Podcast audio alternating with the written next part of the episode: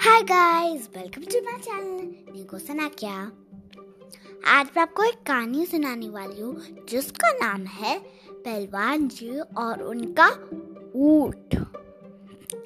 एक बार बड़ा नगर नामक राज्य में एक पहलवान नाम का व्यापारी रहता था। वो बड़ी से बड़ी समस्याओं को बहुत चतुराई से खत्म करता था और इसी चतुराई वाले किस्सों को लोगों को बताता था।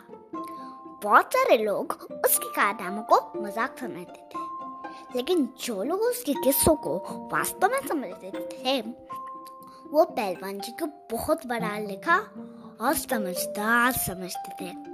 पता है, पहलवान जी उनकी बातों के बारे में सब जगह बहुत चढ़ते थे, मगर पहलवान जी की एक बुरी आदत ये थी जो बहुत गुस्से वाले और जिद्दी थे उल्टी सीधी जो भी बात एक बार उनकी पत्नी घुस जाती वो उसे पूरे की पूरे किए बिना जैसे सांस भी नहीं लेते था एक दिन की बात है जब पहलवान चुप अपने पूरे थके हारे जब शाम के समय घर आए तो वो अपने ऊँट को चारा डालने से अपनी पत्नी से और, और बहस करने लगे। फिर पहलवान जी ने अपनी पत्नी से कहा, अरे देखो ऊँट चिल्ला रहा है और तो दाना पानी कुछ डालो। लेकिन पहलवान जी की पत्नी तो पहलवान जी से भी ज़्यादा गुस्से वाली थी।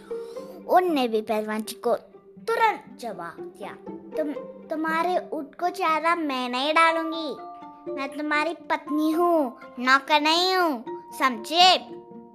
इस तरह दोनों में खूब बहस चढ़ गई और फिर शर्त लग गई।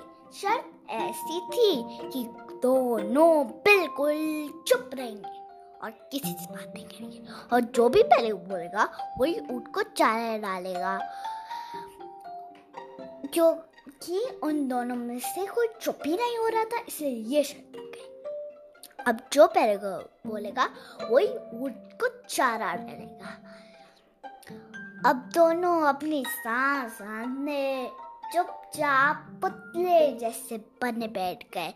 थोड़ी ही देर हुई होगी कि पड़ोसी के मास्टर जी के दो लड़के आ गए, जिनमें से एक का नाम राम था और दूसरे का शाम उन्होंने आकर पहलवान जी, उनकी बेबी से नमस्ते की। लेकिन कोई जवाब ही नहीं मिला। फिर दोनों ने और बातचीत की। कोई जवाब नहीं मिला। बेचारे राम और श्याम इसको सोचकर परेशान थे कि इनमें से कोई बोल क्यों नहीं रहा।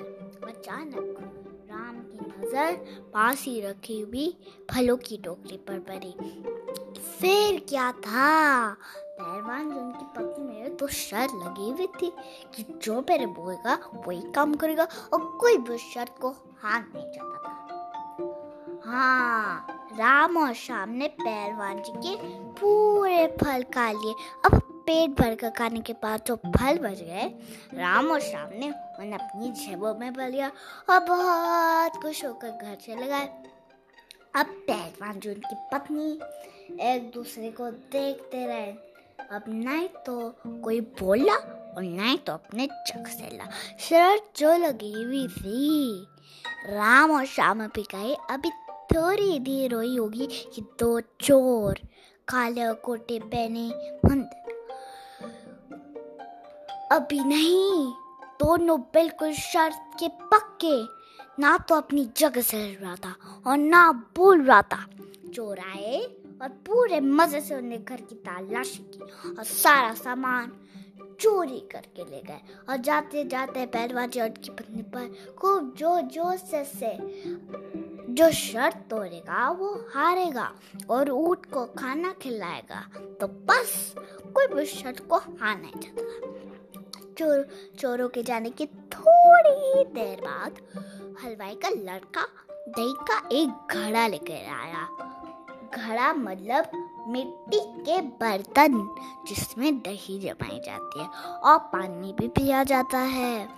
पहल, हलवाई के लड़के ने पहलवान जी से कहा पिताजी ने आप लोगों के लिए दही भेजी है। कहती कि गर्मी बहुत है, आपको खा लीजिएगा तो आराम से नींद आ जाएगी। लेकिन ये दोनों बिल्कुल गुस्से से करते जब कुछ नहीं बोले, तब हलवाई के लड़के ने फिर से कहा कि आप लोग बोलते क्यों नहीं, चाचा जी? आप लोगों को क्या हो गया है चाचा जी? नहीं बोलते? इतना बोली। ये तो बता दीजिए कि दही का रखू जब हलवाई का लड़का सब पूछा था। तब पहलवान जी की पत्नी ने घर का सामान चोरी हो जाने के दुख में अपने दोनों हाथों से अपने सर के ऊपर हाथ लग लिया। उस हलवाई के लड़के ने सोचा कि शायद चाची जी बोल रही है कि गर्मी ज़्यादा है, इसलिए दही सर पे डाल देगा। डाल दिया नहीं, डाल दिया। चाची ऊपर से नीचे तक दही में लाग गई। ऐसा देखकर हलवाई का लड़का जो जो से हंसने लगा कि देखो, हा हा हा। पहलवान जी अपनी पति के तरफ़ देख रहे थे, जो अपने सर, नाक, कान और मुँह से दही साफ़ करने की कोशिश कर रही थी। अचानक दरवाजे से एक बिल्ली आ गई और पहलवान जी की पत्नी तरफ़ अपनी पत्नी ज़ोर से चिल्लाई, अरे, ये दूध नहीं दही है! और उनकी आवाज़ सुनकर पहलवान जी भी खुश हो गए और ज़ोर ज़ोर से हंसने लगे। हा हा हा, और कहने लगे, वो मज़ा, दूध हो या दही? मैं तो शायद जे दिया, अब ऊट को चारा तुम डालोगी। Bye guys I see you again with another story